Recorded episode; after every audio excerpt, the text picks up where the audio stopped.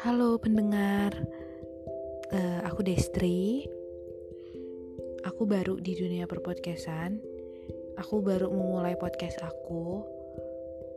Dan kenapa aku mulai podcast aku? Aku buat karena untuk menjadi media aku untuk belajar dan uh, media aku untuk berlatih berbicara karena kadang masih berlibet banget aku bicara. Dari yang mau bilang A malah bilang B gitu. Antara apa yang aku pikirin dan apa yang aku ucapkan kadang gak gak selaras gitu. Jadi aku perlu berlatih untuk itu. Dan aku merasa aneh aja kalau kalau ngobrol sama orang dan belibet gitu